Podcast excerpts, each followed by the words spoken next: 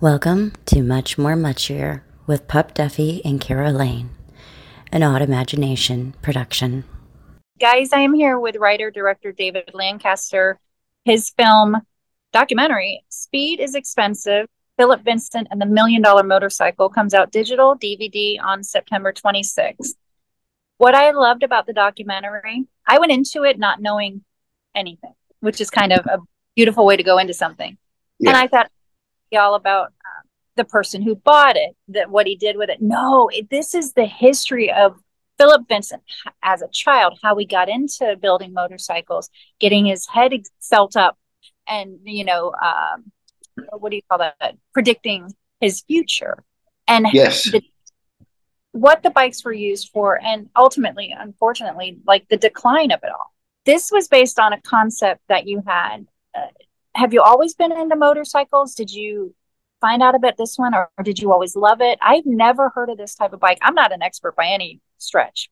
Um, it was uh, it was sort of hiding in plain sight in a way because uh, my parents had Vincent motorcycles. My my father rode one most of his life. Wow. So I got into Vincent's just through being around them and being around the people. Um, but in parallel to that, when I when I left university, I became a journalist, and I did some television work. I worked for Top Gear, and I, I, I maybe it took me twenty five or thirty years, and I, I thought this this story that's sort of sitting in front of me about Philip Vincent, who I met when I was, you know, a young boy. Uh, I've got a vague recollection of meeting him, and gradually I thought, well, there is a story here. That these motorcycles they went through a very unrevered period in the 60s and 70s. They were just viewed as sort of old men's motorcycles, but they became in the 80s and 90s. They, the prices started to go up, and they became more appreciated for the brilliant creations that they are. Um, and I hooked up with my co-producer Jerry Jenkinson at, at a Vincent rally, and we thought wouldn't it be good a good idea to track down and interview the remaining men and women who built the motorcycles and worked at the factory? That was our initial sort of uh, impetus, and that's what we did. Um, we tracked down fourteen, um, most of whom sadly have passed away now. The, the, the, the project's taken so long. Um, but it was, we were also keen both Jerry and I that there was obviously a great story here. The motorcycles are beautiful. They're they're now expensive. Um, we were keen to hear, you know, what the kind of workers' canteen thought about the motorcycles as much as the director's restaurant. You know, we, we wanted to get this sort of, I guess, for want of a better phrase, phrase, you know, the the, the blue collar voice as much as the white collar voice. Um, and that's that's how the, the project started. Right and you did you interviewed uh, family members you interviewed assembly uh, assemblymen you interviewed apprentices. Uh, mm. matt, jackson uh, philip vincent's daughter i believe it was. And then you've got paul simon jay leno everybody chiming in about these motorcycles.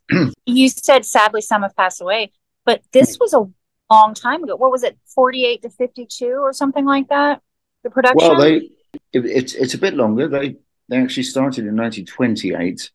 Oh wow! Um, but they were kind of I wouldn't say dilettantes. That would be unfair. But they weren't making many bikes in the late 20s and 30s.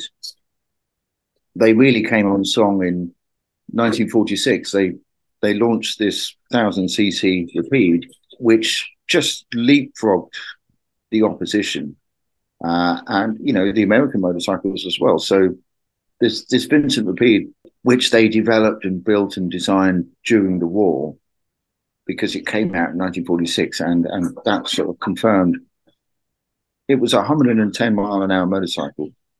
Wow.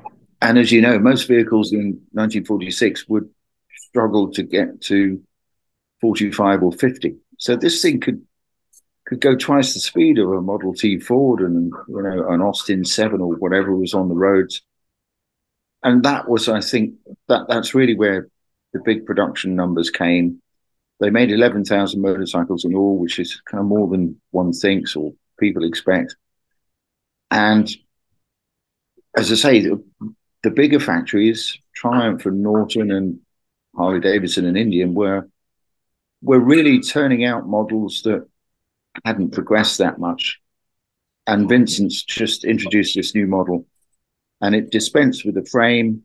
The engine was what's called a stress member, so that meant it was a, a shorter wheelbase. It was a more nimble motorcycle, and the United Kingdom in 1946 was was really on its knees. You know, the war had cost a lot, so rationing was. Some people say it was worse in after the war than it was during the war. You know, it, it bacon, petrol, butter, all the staples were rationed. It, it, it's like a communist country, but they had the drive and the vision to launch this amazing product, which, as we said in the film, nobody needed and few can afford. I wonder if if it's not just like I I said at the beginning, I'm not any expert. My only experience with motorcycles is I know my grandfather had an Indian and I know that my uncles rode Hondas. I don't, and I know what Harley David, everybody knows what Harley Davidson is. Mm. So my education of motorcycles recently is coming from films like yours and also writing, uh, watching shows like Ride with Norman mm-hmm. Reedus, Cycle Buff. And I didn't know BMW made motorcycles.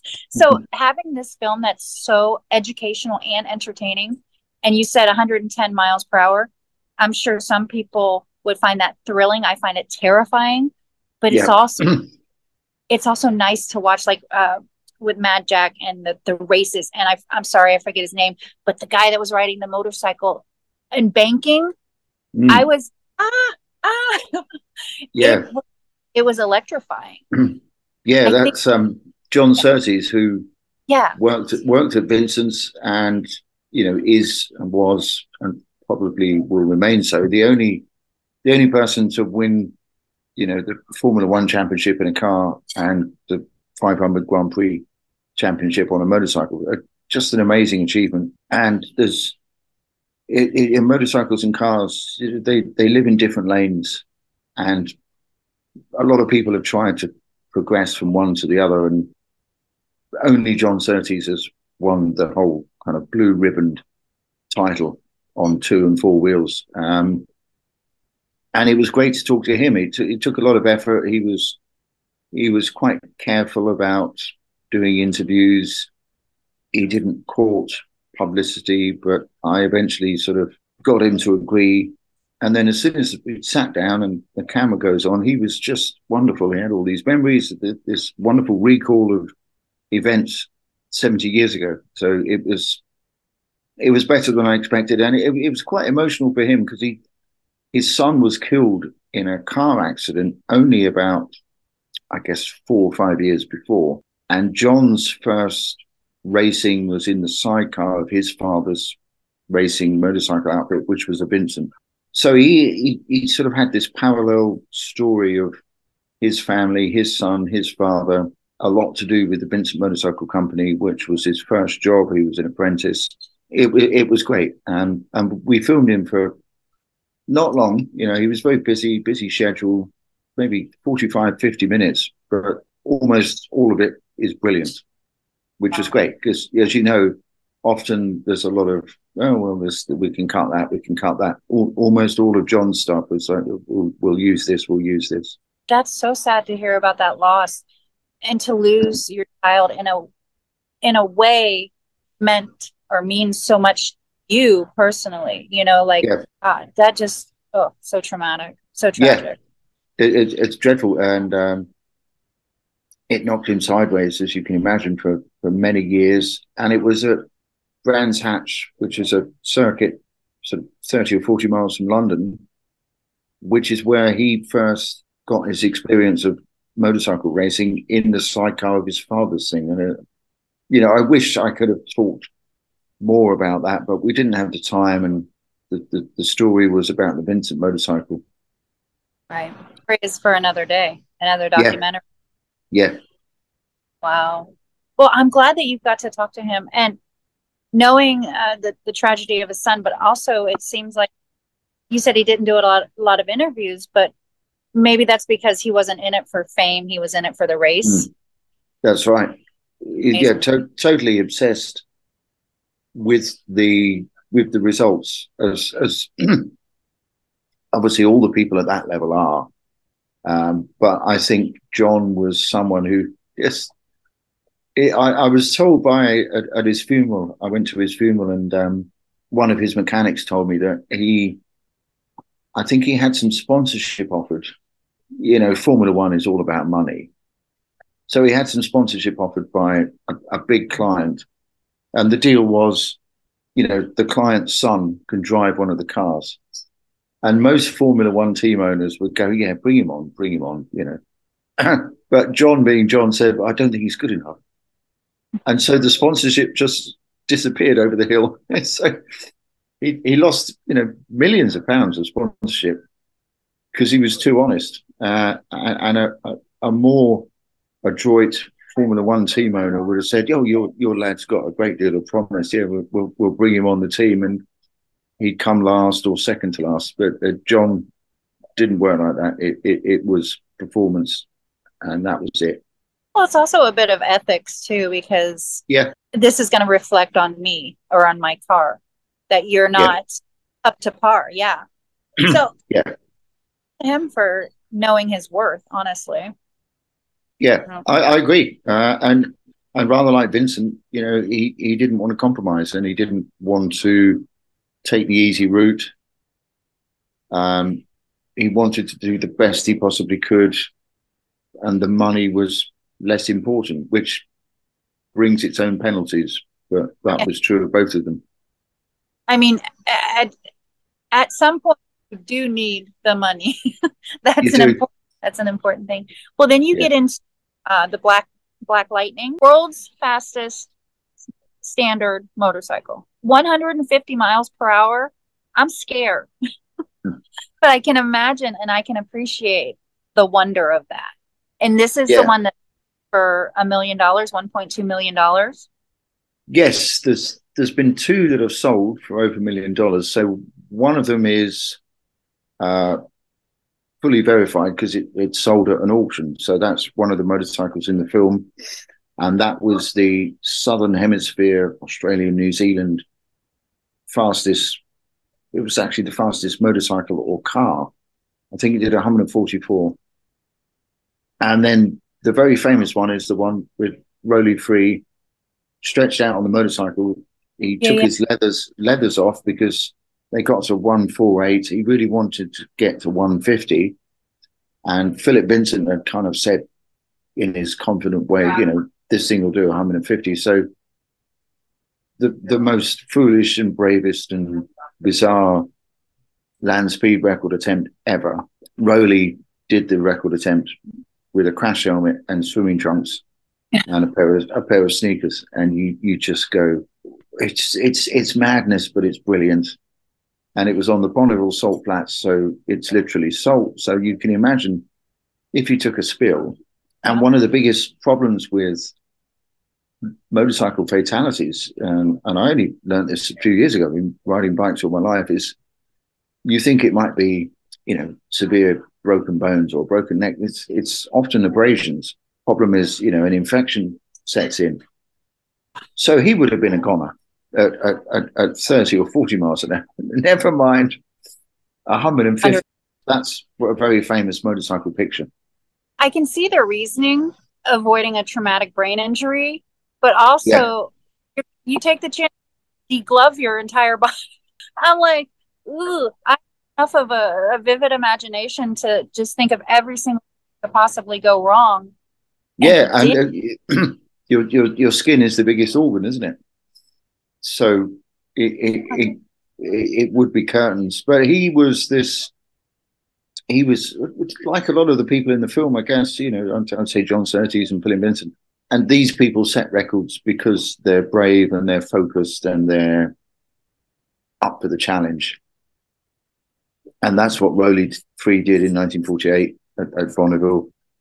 And there's there's a great backstory which we really found out quite late. You know that Vincent had gone over to America. He promised this guy called John Edgar, you know, my motorcycles to do 150. John Edgar ordered one, and then they back in Stevenage in England. They built one and tested it a little bit, but not much. So it was this, you know, and then yet they had to get to Bonneville by September because after September the weather comes in and it's it's not a dry lake; it becomes a wet lake, and so you get this whole mini drama of can he do it? Can the factory do it? Can the bike do it?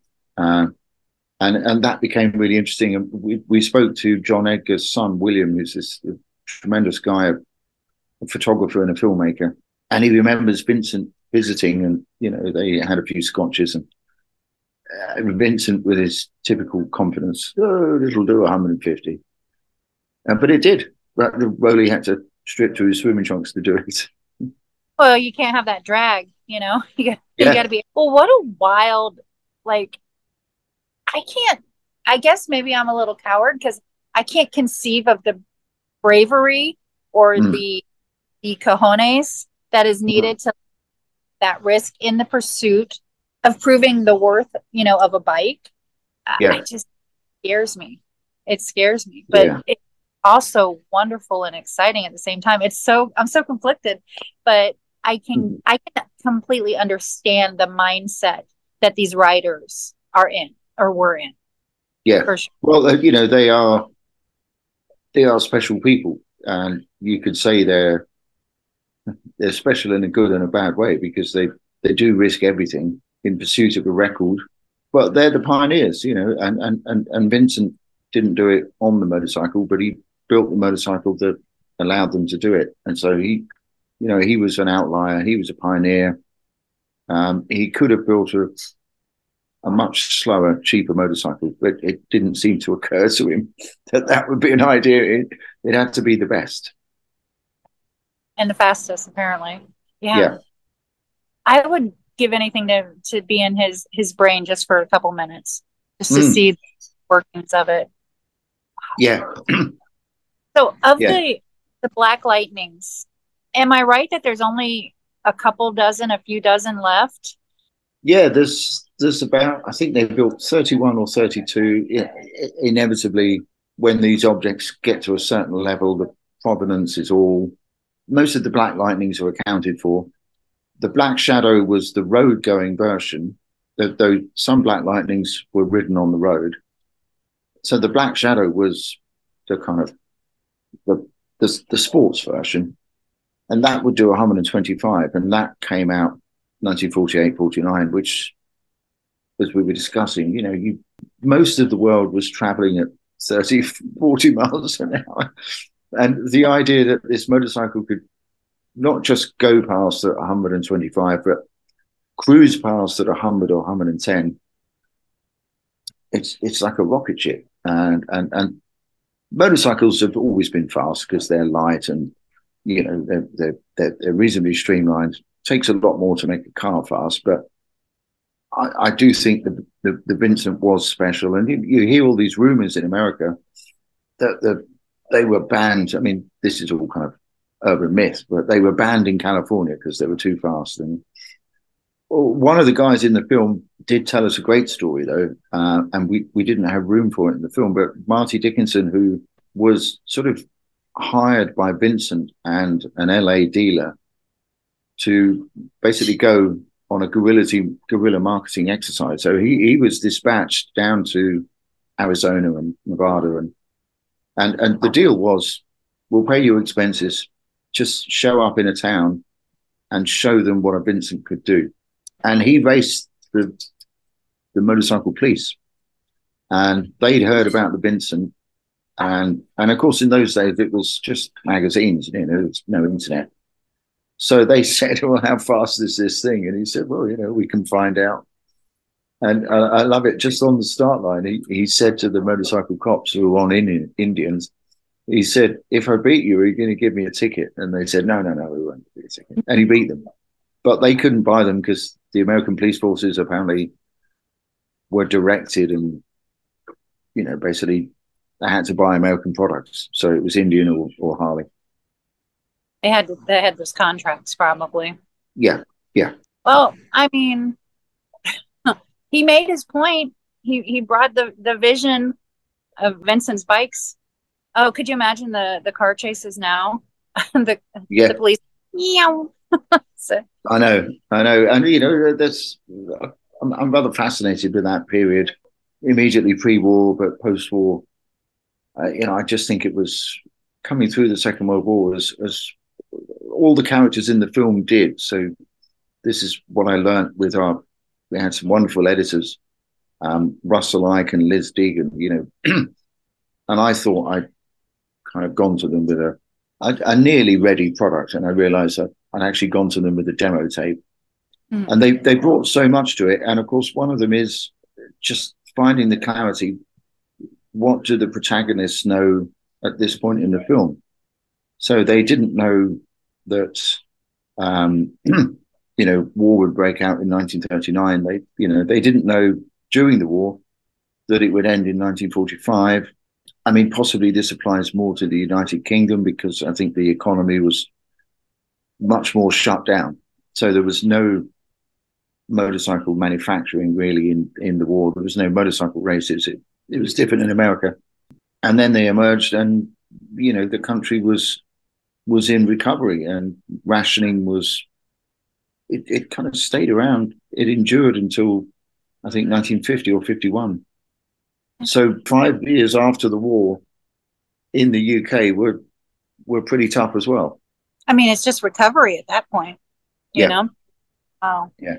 What I think is most crazy to me, just about uh, the motorcycle in general, is that somebody somewhere decided to strap an engine or a motor on a mm. bike frame, a bicycle frame, you know, and just yeah. was like, how fast we can make these.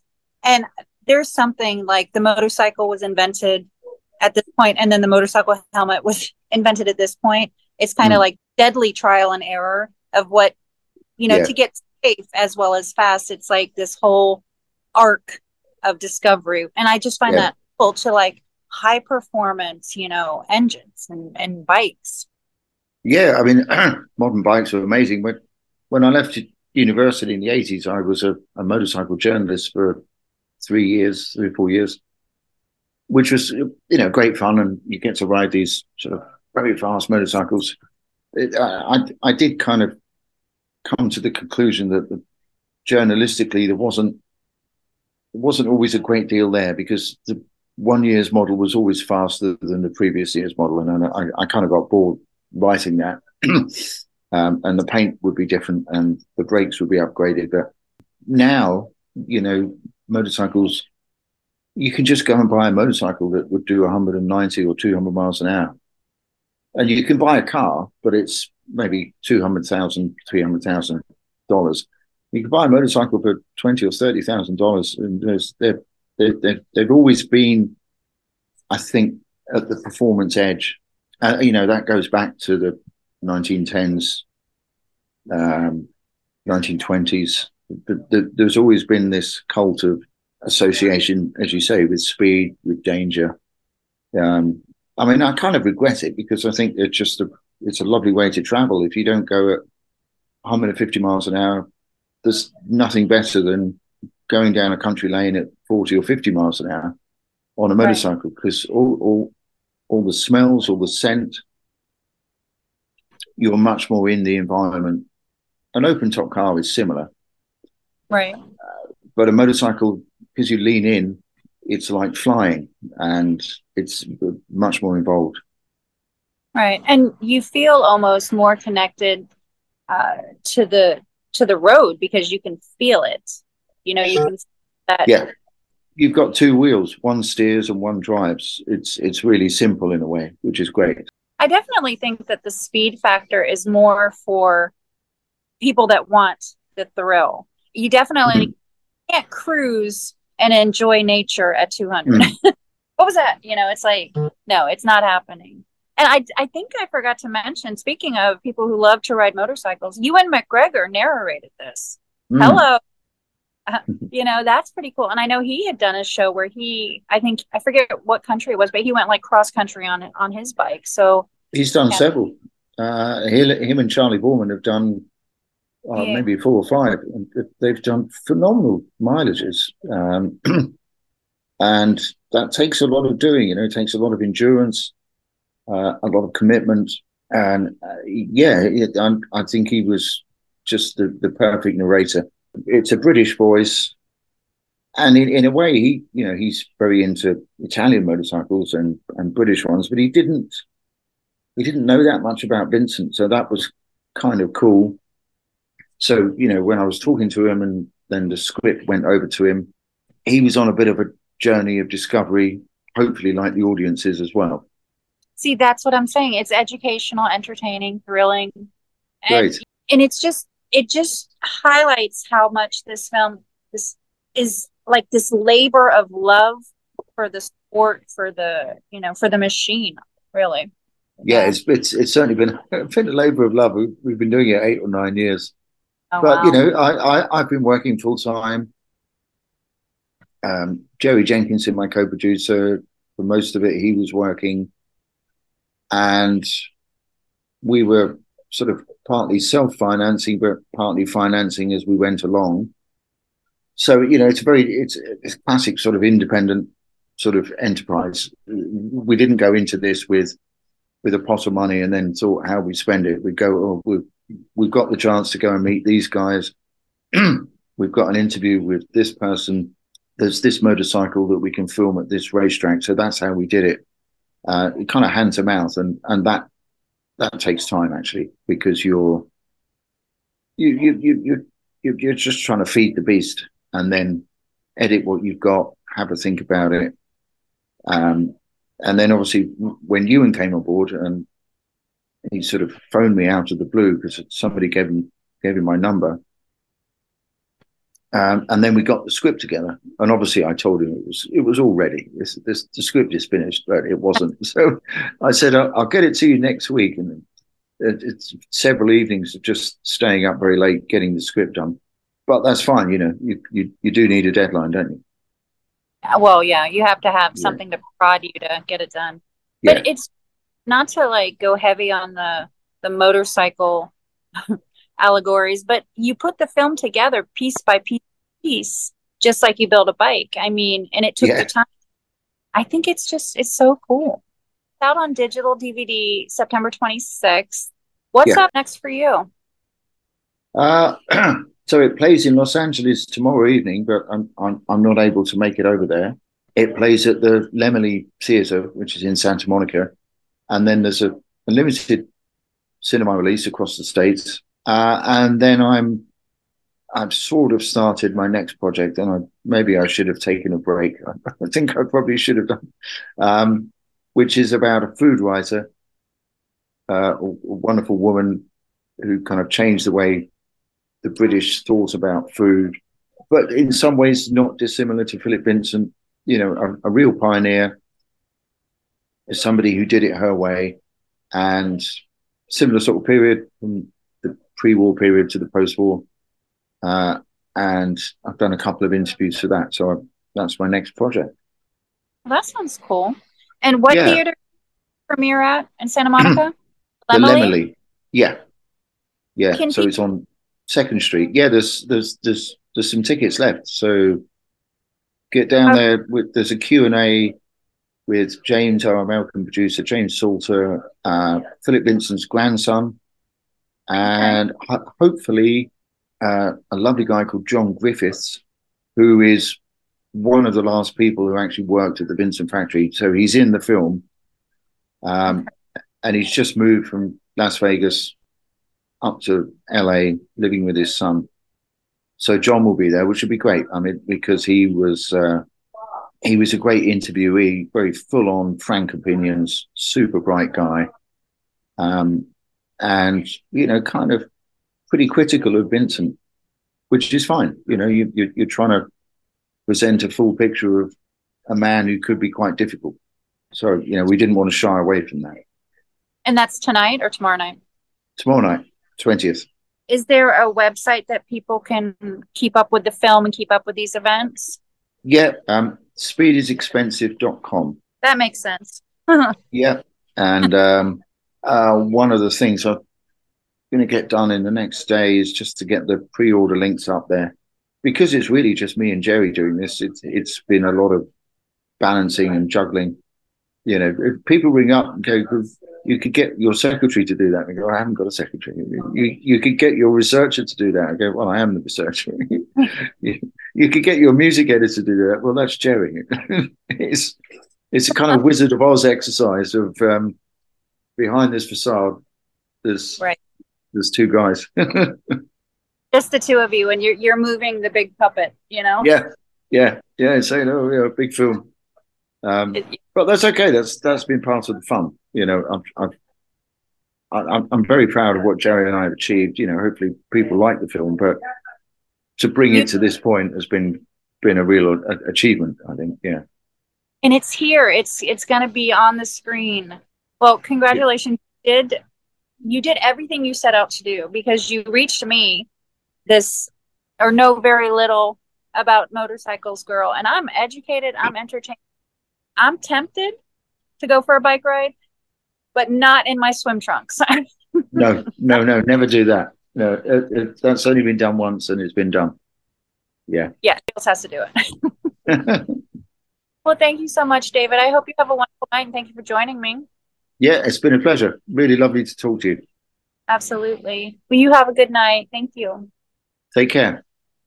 Bye. Bye. This has been an Autimagination production. Here at Autimagination, you'll find book, film, television, and product reviews, as well as roundtable discussions, current events, and hot topics. We are advocates for equality and the freedom to be who you are, no matter what.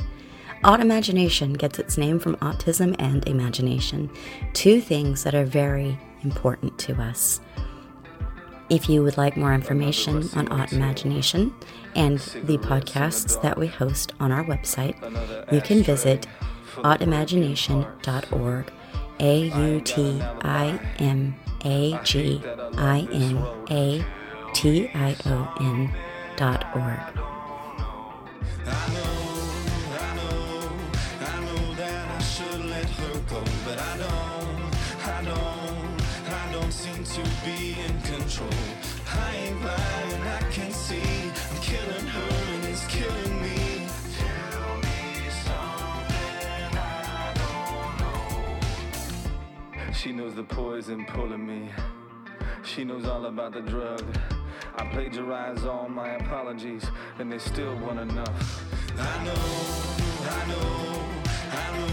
I should let her go, but I don't, I don't, I don't seem to be in control. I ain't blind, I can see